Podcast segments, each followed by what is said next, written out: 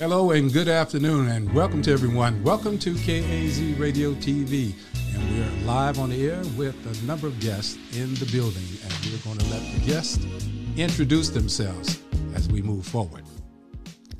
Hi, everybody. I'm Lauren Sky. I'm here today. I've been a mentor for about a year now. I'm happy to be here today. Thank you for having me. I'm John Taylor, uh, founder and mentor of Champion Mentoring Incorporated. My name is De Niro Gray. I'm part of the Champion Mentoring Program. Been with the organization about eight to 10 years.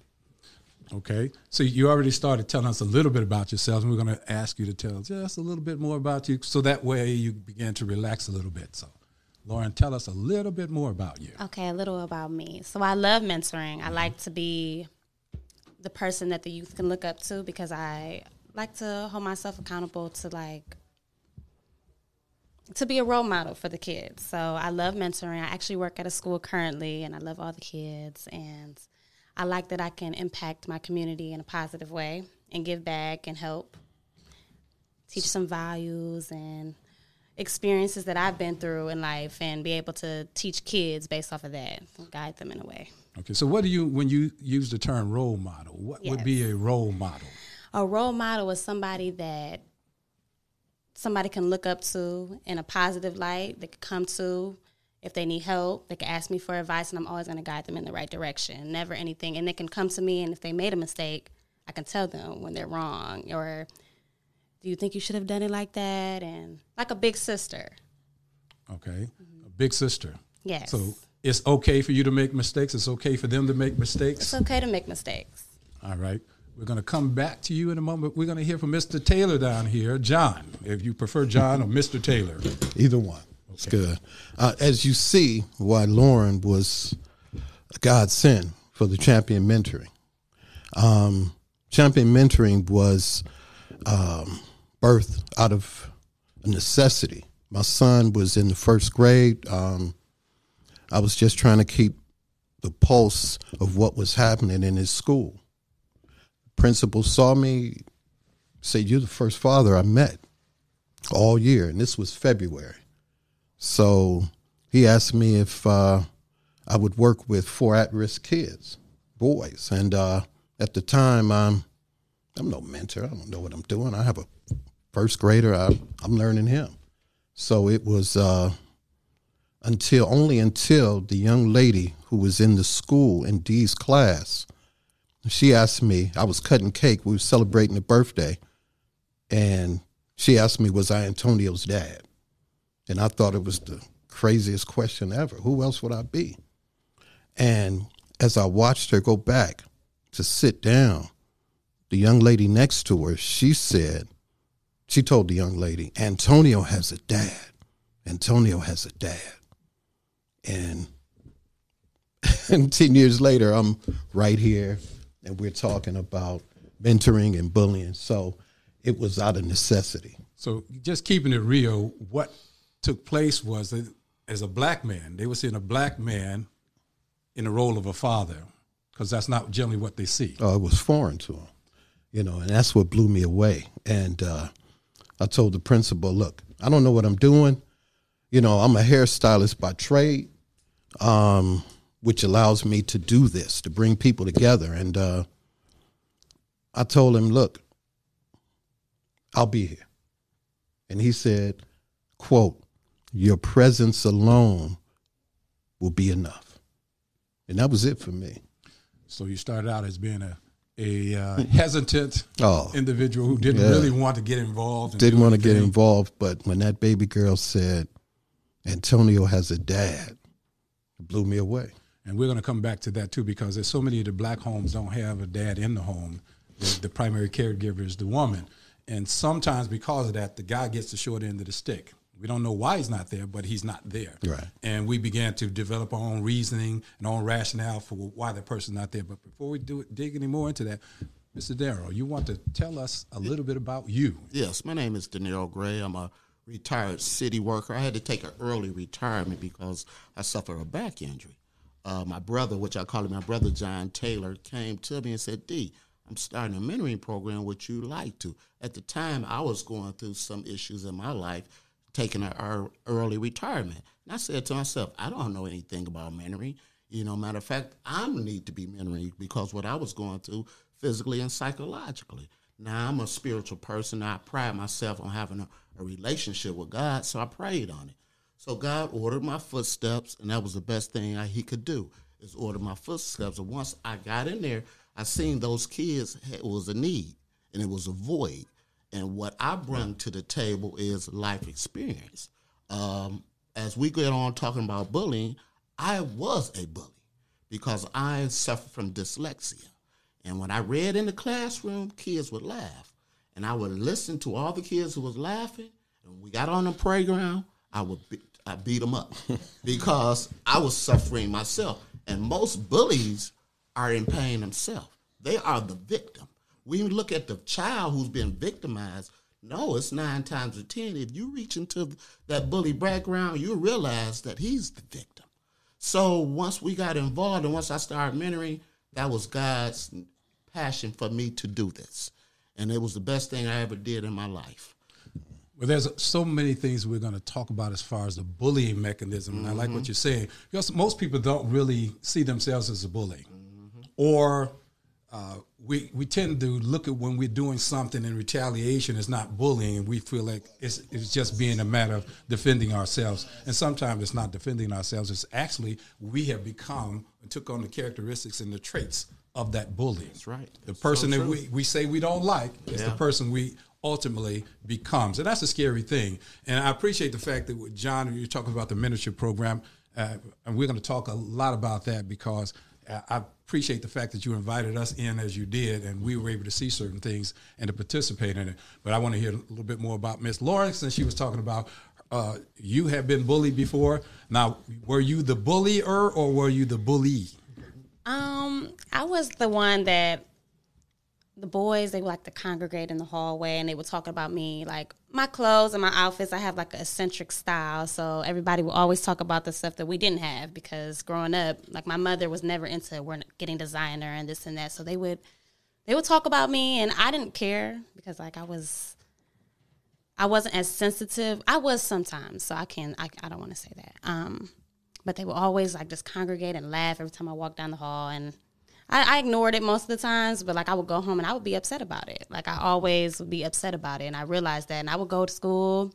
I'm like, if they talk about me again, I'm gonna go down the line, tear them up, and that's what I did. And I used to hit low blows, so I I retaliated, but it was me. But you internalized that. You were hurting, and that's the thing we're going to talk about. So many of us hurt, mm-hmm. and we internalize the hurt yeah. until it mm-hmm. becomes resentment or anger. Then it, it's built up and it festers. Then we take it out on individuals. And one of the reasons we do that is because we've never been taught how to deal with situations. We've never mm-hmm. been taught how to come walk away from certain things like that. Because we, as much as we talk about we have a thick skin, our skin is not all that thick, is it? It's not, but it's hard to walk away sometimes when it's a constant thing. It's like Okay, it's hard to walk away. Everybody agree with that? It's hard it to walk it's away. Hard. Mm-hmm. It is. Is it impossible though? No, it's, no, not. It's, not, possible. It's not impossible. Okay, it's hard to walk away. So when you had those moments, and you use the term eccentric, yes. right? You use that. Some uh, some young people might be watching the program or listen to it don't know what eccentric is. So what do you mean when you said eccentric? So I was a thrifter. I didn't. I like putting pieces together. I'm not the type of person to match. I'm a coordinator. So like I wear like blues with the yellow and the pop of this with my lipstick. And they would look at my clothes and they would just be like oh it looks dingy. But like i like the rustic hmm. look. I like a little bit of dirt on my shoes. Like i hmm. didn't care about that. So when they talked about it it did hurt my feelings. And i and i was kind of close with the guys anyway. Like we were friends. So i would tell them you guys need to stop because i don't like that. But they would do it every time.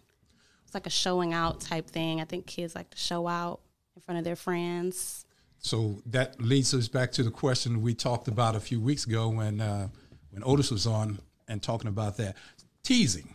Yes. So we've been teased before. Do we teasing is that innocent? Because most of us tend to think that teasing is an innocent thing. It doesn't hurt anyone. Well, I grew up in an era we called it capping, and it was teasing, but it was in fun. So we didn't take it as hurting each other's feelings. it was almost a badge of honor who was the best capper, who can talk about mm-hmm. each other, but not in a spiteful way. So the era I grew up in, now they call it something else, you know, but the era I grew up in, it was all lighthearted. And I played sports on the way home from the game. We'll be on the bus and we'll be laughing, telling jokes about each other. But we never took it in a vindictive or a hurting way. But now, because so many kids have so much pain, they can't do it. And a lot of when they talk about each other, they are venting from their pain. But the era I grew up in, it was all lighthearted. The mama jokes and the father jokes and you know how black you are jokes. That was all in good hearted. But now, because our kids are going through so much trials and tribulation in their home, it's not good hearted. So, you know, it's it's a, it's a different era. Even with that that mentality, so he's mm-hmm. good hearted mm-hmm. and it didn't really hurt anybody.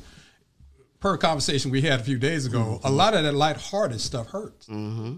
But what we tend to do, we tend to do is internalize it because these are our buddies, but they're still hurting my feelings, Right.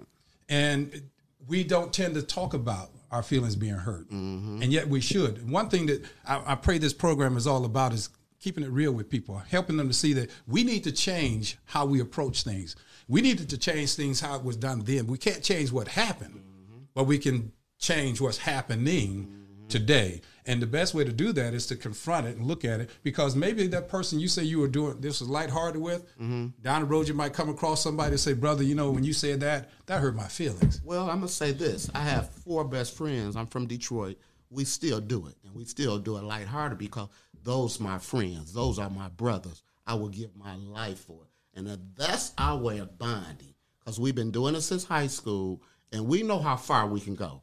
Matter of fact, me and my grandkids, we go to a certain extent too, but, but it's all out of love. Now, I wouldn't do this in somebody who I don't know, who could because you don't know their feelings. You don't know what they're going through mental. But this we are doing this with people who we care about, who we love, because you have to have that mindset. And like you said earlier, you can say things to somebody, but they can internalize it the wrong way. Uh, my brother here, John, we you know we play a game called Madden, and we laugh at each other all the time. Some things that we say to each other, I wouldn't say to nobody else because this is my brother. He knows me. So, but once again, what I say about the children that we dealing with now, they dysfunctionalism in their home is so terrible. No, you can't do that with them. Well, let's go to that that aspect too. You talk about dysfunctionality in the home, and that's where most of that hurt Yeah. and resentment That's and right. bitterness begins. That's right. Uh, we want when I wrote this book, "Victim of Bullies," Mm-hmm. we want to look at the adults all the time, or or the children all the time. and Say, well, you know, Lauren has a problem. Mm-hmm. De Niro has a problem. John has a problem. But we don't ever look at the source, the reason that they had this problem. Most of the problems that we have develop internally from home. That's right. Right. because brother. the way we're treated at home, either the parents were there or Mm-hmm. the parents weren't there, or the parents are there and not there. And so many of our young people have to deal with that. You might have the dad and mom in the home, but neither one of them are home That's true. because they don't have time. They're not speaking to the children. They say, "Hey, Mm-hmm. go get your pad, you know, get your iPad and go get your phone." And they're doing everything but taking time with them. So the men- uh, mentorship program is very important. But we have we're trying to work with the children, and it has to be reversed. We have to get to the Mm-hmm. adults That's true. who are messing up the children. Would you agree? I agree. That's true, but one of, one of the solutions I feel is tolerance. Uh, Champion Mentoring, we've added another course, and that course is tolerance. Um, if one student has an issue with another student's sexuality, we have to teach them as mentors. You may not agree with that lifestyle or how that young scholar acts, but you have to be tolerant and understand this is that person's way of living. You have to understand that and, and be tolerant of it. That's all. So that's where mentors is very important that we, in order to correct that which is wrong, which is the bullying and the teasing, we have to make sure they understand that I don't have to like it, but I have to be tolerant of it. Well, that goes back to what we are talking about the mechanism. Children don't have the filtering ability that we as adults have. Mm-hmm. So we have to do what you're saying as far as a mentorship program. They have to mm-hmm. learn that. And how do they learn it? And from whom do they learn it? Because we need to talk about it. The bullying mentality, some of us as adults are bullies. Right. And we, we carry over that bully mm-hmm. mentality from when we were young ourselves. Right. And because of that, we don't see it as bullying. We simply say it- it's self preservation. You know, and what do we hear a lot of? Man, this is a dog eat dog world. I have to do this to keep myself, you know, covered, and we don't. right. What we're lacking as a community and as a people, we don't have enough of us looking at us and seeing us as we really are, and then to help us change some of those things. Or we can't change what we were, but we can change who we are. Because your old habits are your old habits. They're not going anywhere. They're going to mm-hmm. still remain with you. But it's what we do as adults. And I, I say this to my children all the time. I say, you know what? Your child, your child is the most important person on the planet. Why is it that we don't treat them as such? Let me hear you from you, Miss Lauren. Um, well, as far as um, I know, a lot of children who've like gone through things in the homes, and it does affect how they come to school. Like, I know witnessing a lot of children who, oh well, my mother didn't come home last night, or I didn't eat last night, and they act out and they do bully kids, and then a lot of them are sensitive too. Like I do I see kids playing and they do that roasting thing, capping thing type mm-hmm. thing. But I do think that there are certain things that kids are more sensitive about. Like they'll talk about each other back and forth and play until somebody talks about, oh, your shoes or this and that. And they'll be sensitive about that. Like, I don't have the money to have shoes. So they get offended and they're ready to fight and do all that. Then it's a big thing. So, So they become uh, very materialistic then. yes. And and why do we look at it and simply say, well, they're, they're doing this, but th- there's still an issue, right? It is. It's still a problem. We know the problems exist, but we need to look at solutions. Now I'm going to ask a question because as I put the title up today, you know, child abuse and and bullying. Is there a difference between child abuse and bullying, or is there some similarities between child ab- abuse and, and bullying? Well, let me say this, and this is how I feel from the heart. No child comes out of his mother womb wants to be a bully. Okay? So therefore, the child becomes a bully from actions he sees. All our children come, no child wants to come out of his mother womb being poor. No child wants to come out of his mother womb being dumb. So there's actions at home makes that occur. Now, is there a difference? Somewhat, but it's a very fine line. Well, let's go to something you just said because a child is born. No child ever said they wanted to be born. None of us in this room say, "Hey, I want to be born." When you were born, you were born. You didn't have a choice in what household you're going to be born or the color of the skin you're going to be born in. That's something that's out of our control totally.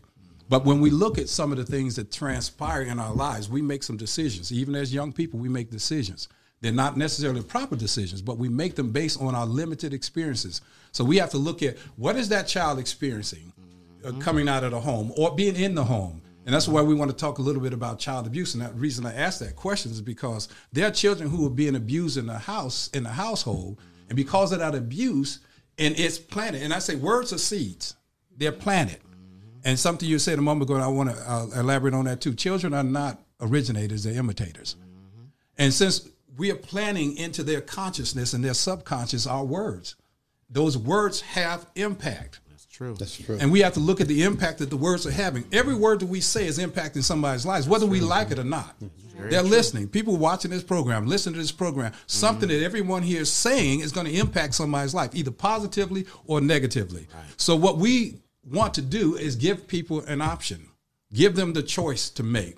And then when we give them those choices, they have to become accountable. And that's one, there's a bad word, especially among us. It's a black race of people. We don't like that word accountability.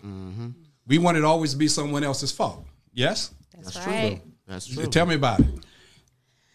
it's hard to be accountable for your own actions and to look yourself in the mirror when you know that you're doing wrong. And that's one thing that I'm working on as a young adult is being real with myself about why I'm this way or why I do certain things and oh that's not right like you need to fix that like certain like people like oh this is just how I am this is how I was raised and it's like well you got to fix it some things just need to be fixed you need to work on yourself I'm constantly working on myself so So most of it comes down to we make a lot of excuses, don't we? Yeah, we a do. lot And make few adjustments. That's true. John, you look like you, you Well, well, got you something going the- on. the- the- that question you posed was, you asked was, um, is there a difference Mm-hmm. between bullying and child abuse?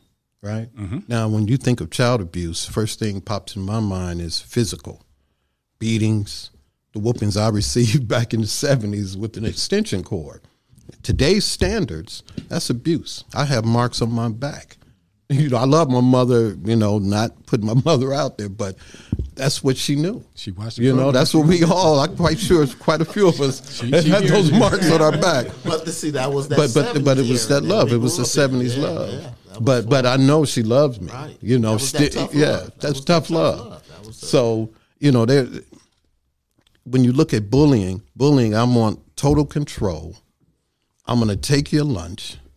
I'm going to take your money, and there's nothing you can do about it physically. We're going to elaborate on that Right. too, because here I want you to. I'm going to read the definition of child abuse, and some of you said rings true in that. But let's But but then there's also that verbal abuse. You're just like your dad. You're nothing, and that's uh, that's why the name I picked for our mentoring program is Champions. Because if you've ever, I've told our young scholars, if you've ever been told you're a loser, that adult was wrong. That adult was wrong. You're a champion. You're a winner. so let me say this: So verbal on that, abuses. that adult was wrong. It's seldom an adult will say that they're wrong, particularly to young people, because the image they're trying to project to them is that I'm in charge, I'm in, control of what's going on. And we lack the realism, the honesty. And that's what I said this program is about being real. When you mess up, say, I messed up. And then do what you need to do in order to correct things from that point on. But I said I want to read this uh, uh, child abuse. This is what child abuse is it's when a parent or caregiver, whether through action or failing to act, causes injury, death, emotional harm, or risk of serious harm to a child. It includes neglect, physical abuse, sexual abuse, and emotional abuse. Abuse. So it's a form of bullying then. Because it's it's not necessarily the latter stage of it, but everything starts with the seed being planted, doesn't it? That's true. It grows over time. So that teasing can lead up to abuse, physical abuse, mental abuse, emotional abuse, and then you become that bully because I'm hurting. I don't know anybody. Most people who hurt tend to hurt others. They do. Get hurt. That's very true. And that's what we ran into as far as mentoring. One of the most things that impressed me when my brother came to me on after me to uh, wants to mentor, we met a principal. We went been through seven principals at Bowdoin. But this one principal impressed me. She said, You and this young man may be the most positive men that these children will see all week. And that stuck with me Wow. because as we started to mentor, I seen that. And they looked at, they gravitated to us because a lot of our children, no fault of their home, don't have black males in their home. So when one of the things that we did is make them feel, make them feel accountable as far as their actions, and so they looked at us as a father figure. And like I said, I'm a spiritual person, so we added another aspect to it. It's because we deal with our children as far as their character, but we brought a spiritual character involved in it. So you must not be as far as responsible for your character, but responsible to God also. And a lot of those children is never introduced to a spiritual aspect. Don't matter who you may say, but God is God. So they gravitated to that also. And a lot of children that we deal with, because like you said earlier, pain get pain. And all they want to do is release that pain on other people. So when they come into the schools and the mentorship program, Mm-hmm. any of that, we see them on a daily basis. People are hurting on a daily basis. The issue has often been how do we help them overcome the hurt? Mm-hmm. And I'll tell people some things you don't get over, but you can get through them. Mm-hmm. We have to teach them to get through some of the hurts that are going on in their lives. And and this is the other thing that we have to consider too. Everyone in this room, we have to look at as adults we have an ultimate responsibility to these young people. W- What we tend to do is we put it off on somebody else. It's not my problem. That child coming to the school is not my problem. We want butts in the chairs and nothing in their heads. when uh, when we came in, when you invited us into the mentorship uh, program, the first thing the young man asked when he, you asked us to introduce ourselves, the young man asked after we introduced, I said, "Hey, I'm the CEO, I'm the founder of Tim White Publishing Company, and I had my marketing uh, manager introduce himself and the president of a company." And the young man said, "Like the president of the United States." Mm-hmm. It's because they're not exposed right. to things that they need true. to be exposed That's to. That's very true. They're hurting because they're simply saying, only way for me as a child to let you know I'm hurting, I have to do something mm-hmm. to get your attention. Yeah, yep. Positive attention or negative attention. It's still about attention. And that's what our children wants, attention. So sometimes they act out in a negative way just to get that attention. But they are looking for attention. But we as adults, we have to realize that and circle that around and bring them positive attention. Because our children is hurting out there. No fault of their own through the society that we live in. Our children's under attack. That's that's the thing that we have to keep our focus on. Mm-hmm. Children aren't many adults. Right. They're not little children, little adults. Mm-hmm. And what we tend to do as adults, and I, I'm going to say this because I said it on the program a couple weeks ago there's a difference between being a grown up and an adult. Mm-hmm. You use the term an adult, an adult. Many of us, we have the mentality I'm grown, which means you can't tell me anything. Our children aren't looking for grown ups, they're looking for adults. They're looking for leaders. That's right. They're, they're looking for opportunities. They're screaming out in pain. And when they're screaming out in pain, what are we doing when we hear that scream for pain? You guys tell me, what do we do when we hear that scream for pain? there, there's a nurturing that must be done. The same love I give my son, I give it to the world.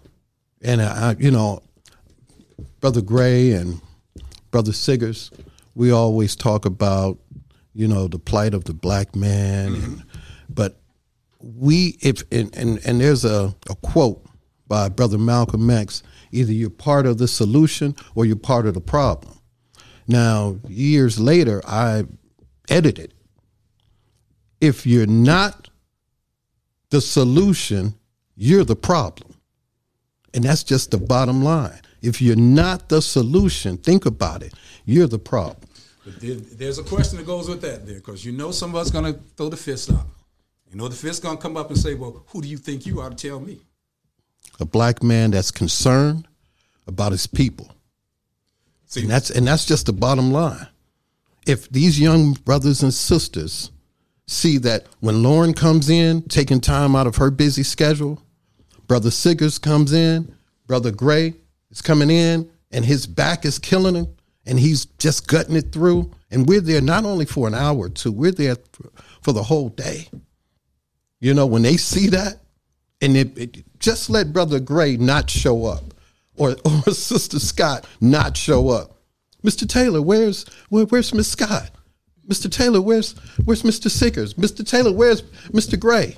And it's like, well, you know, they couldn't make it today. Oh, and you feel that. Yeah, you feel that. Because we have made a difference. And all we've done is just what Miss what uh, the principal said to me.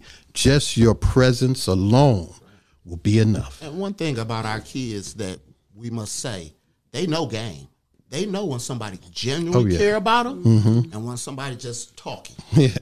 So when a child gravitates to people who care about mm-hmm. them, so when we don't come up, they feel that pain because they know we generally care about them. I tell them all the time, I could be sitting at home playing Madden, but God has ordered my footsteps to be here to be with you, and it's the most gravitating thing that God could ever bless in my life to spend time with other people, kids we have a mentoring drive coming on now. When I ask people about mentoring, I don't know about mentoring. But I say, look here. Once you give your time to a child who's not your relative, who's not your child, and you see that love come back, it's infectious, and you're going to get caught up in it. Real quick, one uh, second grader, one, one, one second grader said, Mr. Taylor, Mr. Taylor, could I tell you something? I'm saying, sure. I wish you were my dad. Bruh. That's it. Yeah. That's it. Yeah. If if you after hearing that and that doesn't touch you to make you want to go out and be a part of something good, something positive, and it don't cost no money to do. All it costs is your time. Yeah, because That's not it. it's not about monetary being a mentor. It's about coming from your heart and caring and want to make a difference. It's about making a difference in a child's life. That my mother told me when I first had my son, the most important job that you will ever have is being a parent. Absolutely. There's no job more important because you giving back to the world a child that may makes a difference. So when you make a difference in a child's life, what else can you ask for? Especially a child who have no ties to you. As when I say ties to this is not your son, this is not your daughter, this is no relative to you, but this is a child who's going to always remember that. And I'm quite sure there's some adults in our life right now that we can remember who made a difference in our lives. It takes a community, I feel like, to raise a child. And I know, like, a lot of my mentors are people I looked up to. Like, when I couldn't go to my mother with certain things because she probably wouldn't understand, I could go to somebody else. And that's what I feel like is important. it's, a, it's very important, particularly you- as a young person. As a young per- person, you have to look and realize there's other young people watching me too. They want to see what you're all mm-hmm. about, and we're guilty by association because if we're doing wrong, remember those children, they're sponges. That's Right. right. That's right. They're sponges. They're That's soaking right. up everything. That's right. Everything we say, everything they see, everything they Mm-hmm. hear, they're soaking it in. And we can't get upset with these young people when they come back and imitating us That's right. That's right. because we're the ones perpetuated. And most of the time, when you hear on the news or when they talk to the person who victimized somebody, they always go back to their childhood. Mm-hmm. You know, most of the time, I had a bad childhood. So that lets you know right there how important it is to make a difference in a child's life at an early stage. We have to also understand this too, and I, I don't want to excuse people who have bad childhoods Mm-hmm. for doing bad things, and they figure it's okay to do that, Right. and it's not because you can be raised in, in uh, with a company of monkeys. You don't have to act like one. That's true. So it's the this the decisions that we make along the way that's going to make a difference every day. Okay. So when we make a decision not to do that, and I say that based on my own experience. You know, I come from a broken home. You know, went through foster home, went through child abuse. So a lot of the things that we're talking about, I've experienced those things. But when I experienced those things, I didn't justify. Go back and simply say, you know what, I was abused, so that makes me. I want to become an abuser. justify. Right. I can't justify it. So what we have to look at is what are we giving them? What are we arming these young people with? Because if we are, we are the ones that they're looking at to be their examples, to be their role models. Are we being role models? Are we just making excuses along the way to justify when we do things and simply say, hey, brother, don't watch me. Don't keep an eye on me. You know, do this, that, the other. No, I'm saying we are, we're going to make mistakes. But when you make a mistake, can you humble yourself mm-hmm. with that mistake and say, you know what? I see what you're saying. I messed up. And apologize. It takes humility to do that. Now we have also come on board with us, Mr. Seegers, John Seegers. All right. So now that you're here, we want you to introduce yourself and give us a little bit about you, because I know this is almost at the it was at the half an hour point. I'm sure that's where we come in. So tell us, uh, the, everyone, a little bit about yourself. Okay, um, my name is John Bishop John Siggers. I'm pastor teacher of Freedom Empowerment Ministry Center and a championship mentor, which I take and I do with great joy. I love mentoring, and um, I like the subject you're talking about because I, I do not like bullies. I have a strong dislike for bullies. So before we go any further, were you a bully or being Oh no, bullied? I, I've never been a bully. No. but you were bullied. yes, yes, yes, yes. So um, I grew up not liking bullies. Why? Because you know, see, I'm asking you that because you say I grew up not liking bullies, so you have a point of reference that you're looking at to simply say why it I don't started, like. them. I was introduced to being a bully early in life. I was young when I was bullied for the first time, and uh, from that point, it was it was pretty tough for me, and I wanted to hurt bullies. Amen. I was I just want to be. I, it, it affected me. It affected me differently. Wait a minute, but you said something. You said I wanted to hurt bullies. So, Yes, so, yes, So yes. did that make you ease towards bullying? No, I never bullied anybody. I was um, I was pretty laid back with a lot of things because I'm I'm very reasonable. I will come and reason with even a bully if they want to reason. But there's some things that just happened that was just, you know, just was a shocker. And I'll, I'll tell you about what happened that really made me turn that way. But eventually, we learned how to navigate through um, even those times. So. Well, see, now you just dangle the, the carrot out there and it's just dropping. Not so going to fill that blank here. Why? You say, I'll tell you why. Why? So, well, I think my first experience with a bully, I was young. We were standing outside and um, it was cold. And, you know, I don't know, like today, you know, you got the bus, but we walked to school, you know, and it didn't matter. We didn't have schools closing when the snow got up. We still walked to school. So anyway, I had gotten to school and we were ready to get in and um, there was a guy he was he was doing I don't know what he was doing, but he was causing a lot of ruckus, you know. But I was cool, you know. I had never experienced bullying, so I'm standing in line, and I had to be maybe in the first or second grade. And this guy walked up to me and walked past me. I wasn't paying him any attention, and he stumped on my feet. My feet was cold. when he stumped on my feet, it just clicked something in me. I said, "Dude, don't you know I would hurt you?" And he just, and I noticed he was walking down the line and stomping on everyone's feet. And right there at that point, I'm saying, this is wrong. You know, I, am not having this. I said, we're not having this. Mm-hmm. And um, from that point on, I never really liked bullies at all. That just, that's all it took for me that one time. Yes. Now, there was other times in my life where I did have other kind of experience, but I never forgot that first one. Mm. And even that young man to the point that um, I was older and, you know, maybe about eight years ago. I'm talking like over 40 years. I ran into that same person in the store. You weren't stomping on feet then? Uh, no, I never forgot his face, his name. So when I saw him, but I changed, you know, and when I saw him, I spoke to him. Mm. And I, I spoke to him by his name. He looked at me and said, I don't know you. He said, I said, yeah, you, you may not know me. I remember you. He said, from when, when do you remember me from when? I said, I remember you from second grade. Mm. He said, man, that's elfed up, you know. so I, I, he knew, I knew his first and last name, and I never told him why I remembered him, but he just made that impression on me. But isn't it, oh, yeah, it, it it's interesting. No, it was just yeah. interesting that some people who are bullies mm-hmm. don't remember the people they're bullying. That's mm-hmm. true. We remember them, yeah. but they don't. It was just another day. It was probably just a Tuesday for him. Mm-hmm.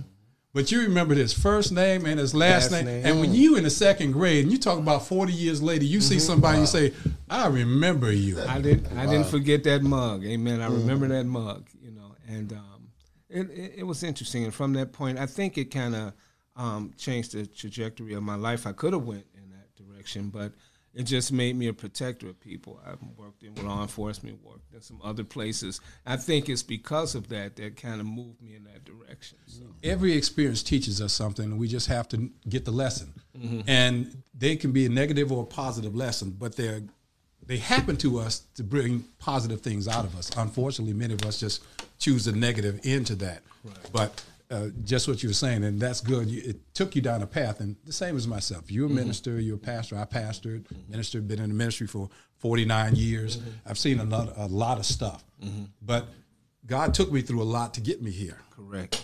And that's what we have to look at. And that's, I keep emphasizing this, and I'm going to always emphasize this. We as adults have a greater responsibility and accountability to our young people.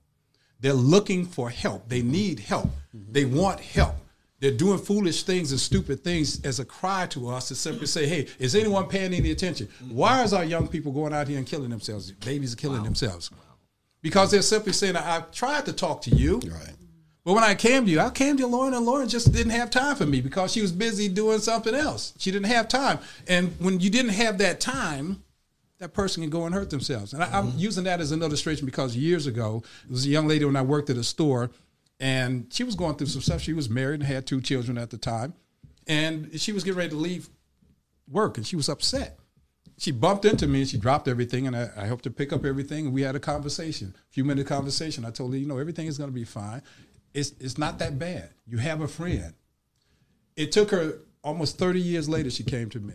Wow. And we talked. And she said, you know what? When you bumped into me in the store, I said, yeah. She said, you probably don't remember. Yeah. I remember you bumping into me and you dropped everything. I helped you pick it up. She said, Yeah, I was going home to kill myself. Mm. Wow. She said, I was going home to commit suicide. Wow. It was because you took the time to speak to me and encourage me. I didn't go home and kill myself. Now she has two adult children now who have children. She lives in Florida, doing really well now. But what we the, the point of that is that we don't know how we're going to impact someone's life. And we have to be always mindful. Again, as I said, the words that we speak are seeds. Mm-hmm. We're either planting positive or negative seeds in people's lives, and these children's lives. These children are hungering. They're hungering for leadership. Mm-hmm. What are we giving them? You guys tell me. What are we giving them? Jump, anyone you can jump in. Hmm? Our time, our love, our ear to listen, um, advice, anything that they need at the moment. So, how do we know what they need?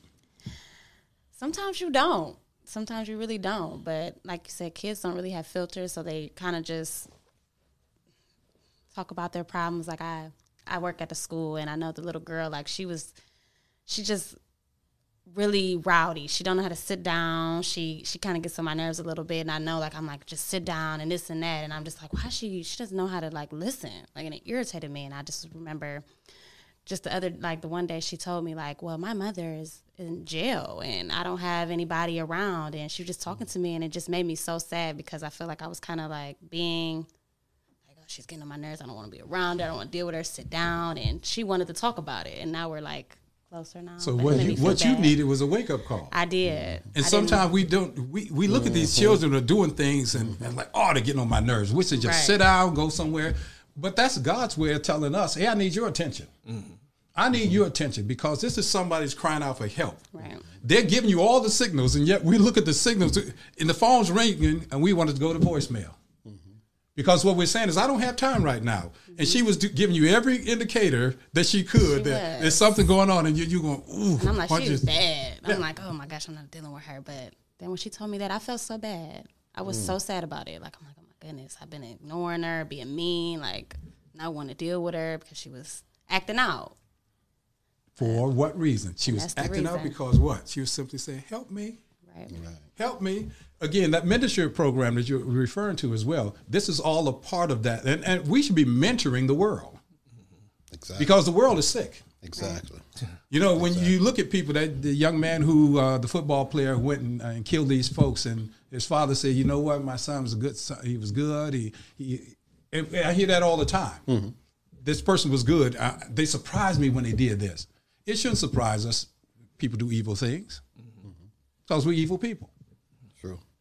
We don't necessarily like to be confronted with our own shortcomings, do we?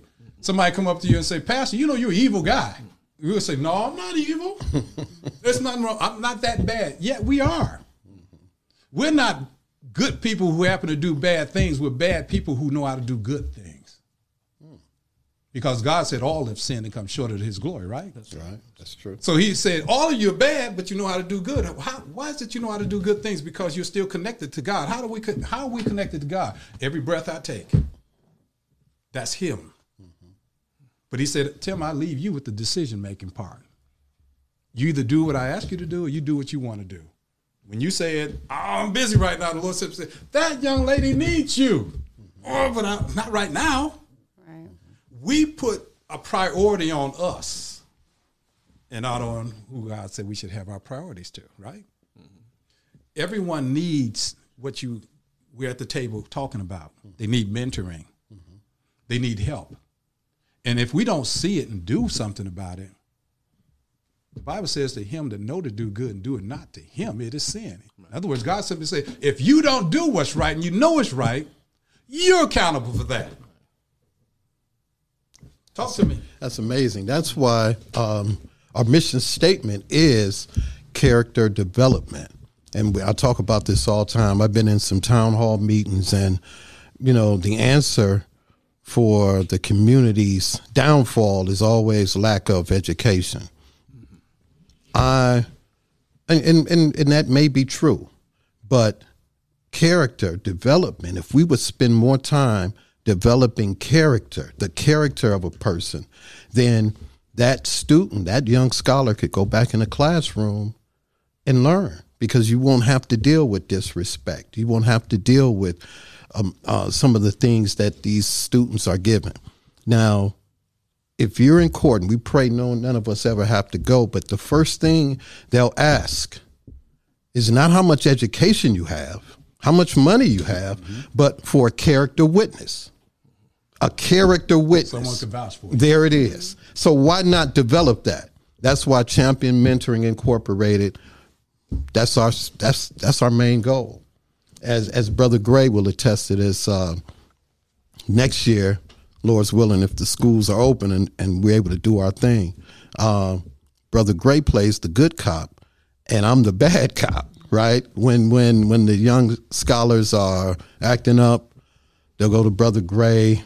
Hey man, it's all right, it's all right, and they'll bring them to me, the knuckleheads. Hey, you better. And I said, D, I want to play the good cop this year, right? Because we're giving them the love, the tough love, but we're also giving them, you know, uh, an, an, an understanding. But the main thing is love. Whether it's tough or not, it's still love. And that's what these young scholars understand when Lauren and, and, and Minister Siggers and Art McDaniels, who's not with us today, but when when we come in, they see the love. One thing about children, you can't fake the funk with them.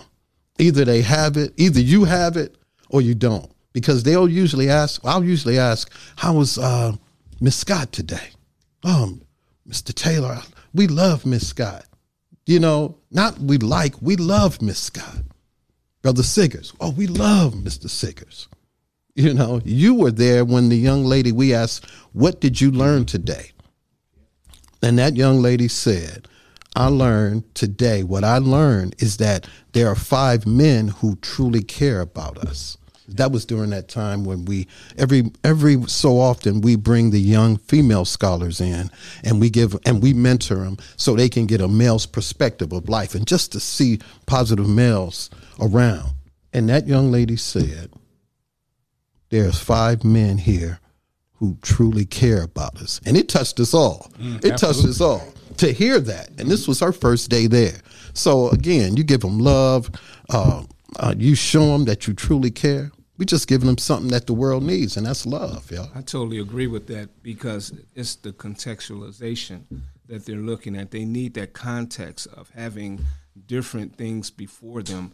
Because um, what is mentoring anyway? Mentoring is first showing them what they should do showing them first, then watch them do it, and then once they watch, watch once you watch them do it, and then you give it to them to do. So, and that's what we do. What I'm our takeaway from that, and see because their contextualization or whatever they're surrounded by, and the things that they're being influenced by, they're influenced by what they see um, in their homes. Sometimes we we we have children that may come before us, and they have different issues and stuff, and then we wonder, well, where did they get? Where is this coming from? And then we see the parents walk up, mm-hmm. mm-hmm. and we you look at exactly. each other. Okay, there yeah, it is. Yeah, yeah. There it is. So they just imitate what they see. If we can just, it's almost like Frankenstein's monster. You know, um, the Frankenstein is creating a monster, and I think the the biggest challenge that we have as mentors is how can we change Frankenstein? Now we got the monster, the child, mm-hmm. the child, but they're only imitating what they see. Mm. So how do we? I, I, think that's the biggest challenge. And it goes back to everything you're saying and what we're talking about. The program is all about. We have to get to the source, which is the parents. Mm-hmm. See, oftentimes we ignore them. You know, every day that the child comes to school, you are there. All of you are there trying to undo what may have happened 24 hours earlier being abused, being beat, being called out of their names, can't sleep. Or get up and go in there and wash the dishes. Mm-hmm. I don't care how long it takes. You're gonna be in there till it's done. Mm-hmm. And that child comes to school and they're sitting up in your classroom with their head on the table, and you want to slap them upside the head and say, "Get up, pay attention," mm-hmm. and that person is hurting. So we have to go back to yeah, the, the, the water hose is on and the, the water hose is flopping. We can close the, the the head of it, or we can go back to the spigot. We need to go back to the spigot. Correct. Where does it originate? Mm-hmm. I said it earlier in the program. Children are not originators; they're imitators. Uh, and what we're doing is, if we're looking at the children and simply say, you know what, this is not a spectator sport. Mm-hmm. Those of you like sports, you have to participate. We need to get more participation from the adults. Me writing the book, everybody's saying, great book, great book, great book It's showing the problem. Mm-hmm. And they simply said, but what is the solution? So, what is the solution? I had to write another book and say to the adults, you see this book? Mm-hmm. This is a workbook. The first question I'm asking in this workbook is to the adults, are you a bully?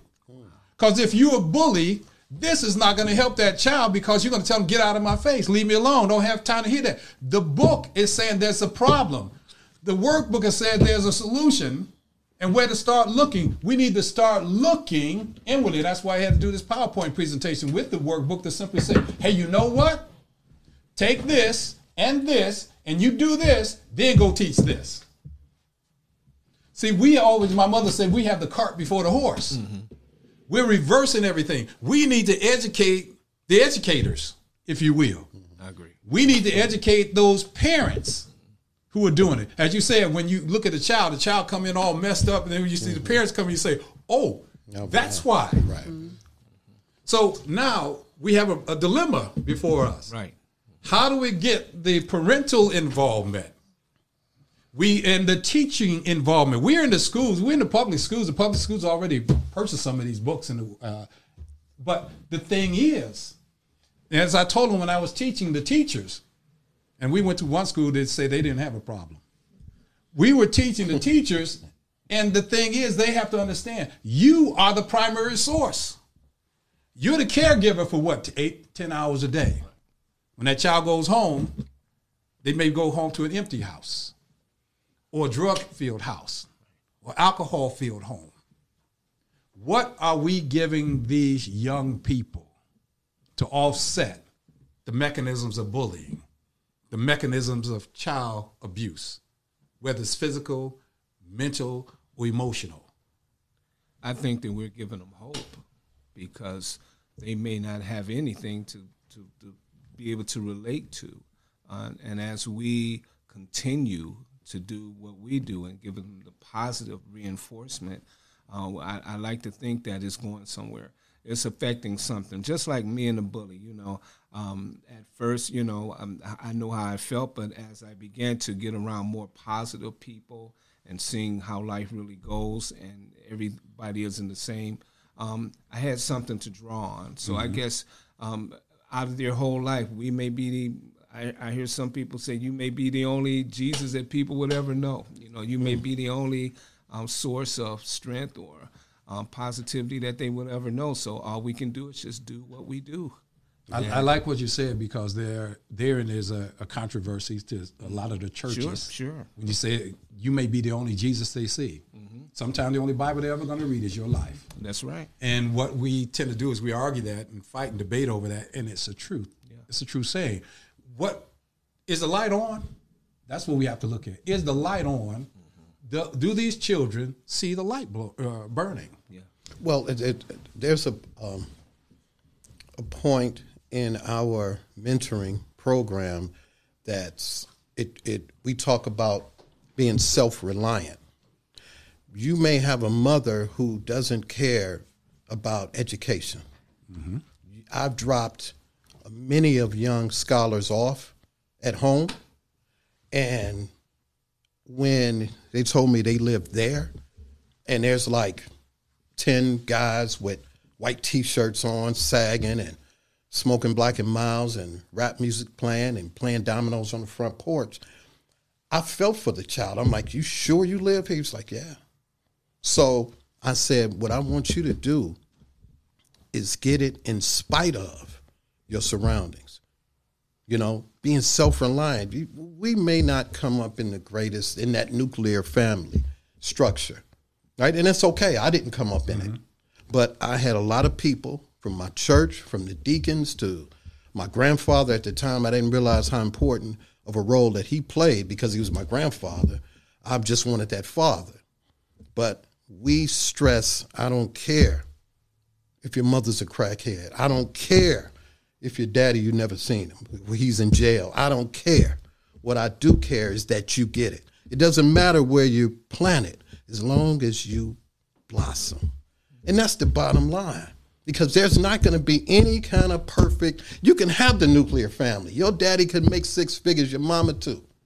You could take those trips to Disney World. You can be exposed. But if that love isn't there, if they're enabling you from being the person that you're supposed to be, See, I've always been tell I've been told my children, it's not where you come from, it's where you're going. there it is. because most people like to use that that thinking. You know what? Um, my neighborhood. Uh, Right. I'm a victim of my uh, environment. I said, no, you're not. No. You're not a victim of your environment. You create your environment. I'm from a hundred and Quincy. it- I I tell a- people I'm from a hundred and Quincy. You know, a hundred and Quincy. When when the hood was Cedar and Quincy, I was called, man, you from the ghetto. When I went to Hamilton, because my mother didn't want me to attend Rollins Junior High School, right? So my hood, if I'm if I'm not thugging, if I'm not, you know what I'm saying, if I'm not talking using that kind of vernacular, then why should you? And you're from the Heights. How could you be from Cleveland Heights, South Euclid, and and, and you're speaking like that? You know, so I tell them all the time. We tell them it, it's, it's an act.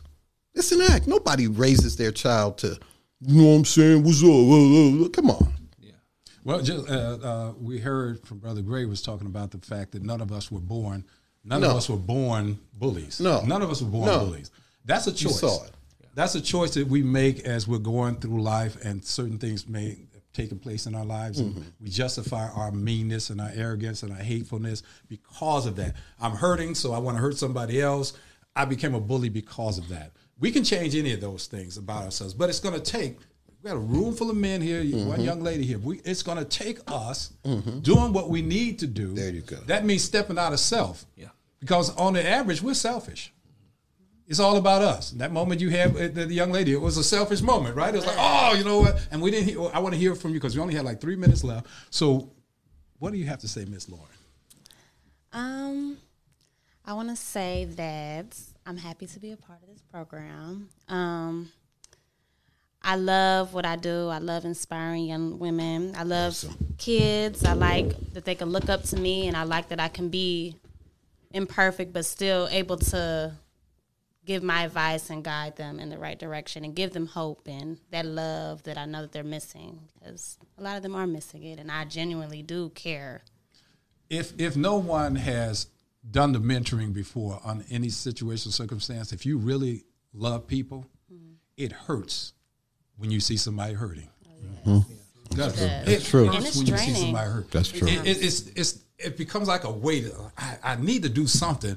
What do I do? Mm-hmm. And uh, brother Taylor, you said either you're part of the solution. No, or you're part either of, you're the solution. problem or the solution, Either you're the solution or the problem. or you're the problem. And we need to look at that and embrace that. What what is my role in this? Young people, I, I want to say this every week on this program. It's the same thing. We have to reach people, and the children are the most neglected. That's what child abuse is, isn't it? It's neglecting your mm-hmm. child. Yeah. It's abusing that child, whether it's mm-hmm. physically, emotionally. It's neglect. We have to be able to stop the neglect, the stop the hurt. The only way for us to do that, we need more people like in this room. Mm-hmm. If we bring them together, now I'm talking about more people in the room like this because there's a lot of the other stuff out there. They're getting the other stuff, but they're looking. You just said it, uh, Miss Lauren. They're looking for that hope. Hope. Can you show me a reason to believe? Yeah. Can you be my example? Can I call on you when I'm hurting? Can I call you three in the morning when you just laid down and just had a hard day? Can I call you and say, I need you to hear what I have to say? Or are you going to say, Can you call me at 10 o'clock when I'm awake and refreshed? People who need help can't afford to wait for it. Mm. So, with that, our show has come, our program has come to an end. Yeah. And I, I appreciate you guys. I know it's like, oh, can we come back? Can we come back? And so amazing. So last words. Thank you again for having me. Our pleasure. Thank you, Tim. You know you you walk the walk. You walk the walk. It's an honor to be here. Thank you. And Mr. Gray out there. and Mr. Art and Mr. Otis over there. You can yell through it. You can they'll hear you. Peace and blessings, everyone. All right. All right. Till next week. Unlocking the power of you. See you at two. Great show, man. Great show. I don't want to be. This should be two hours.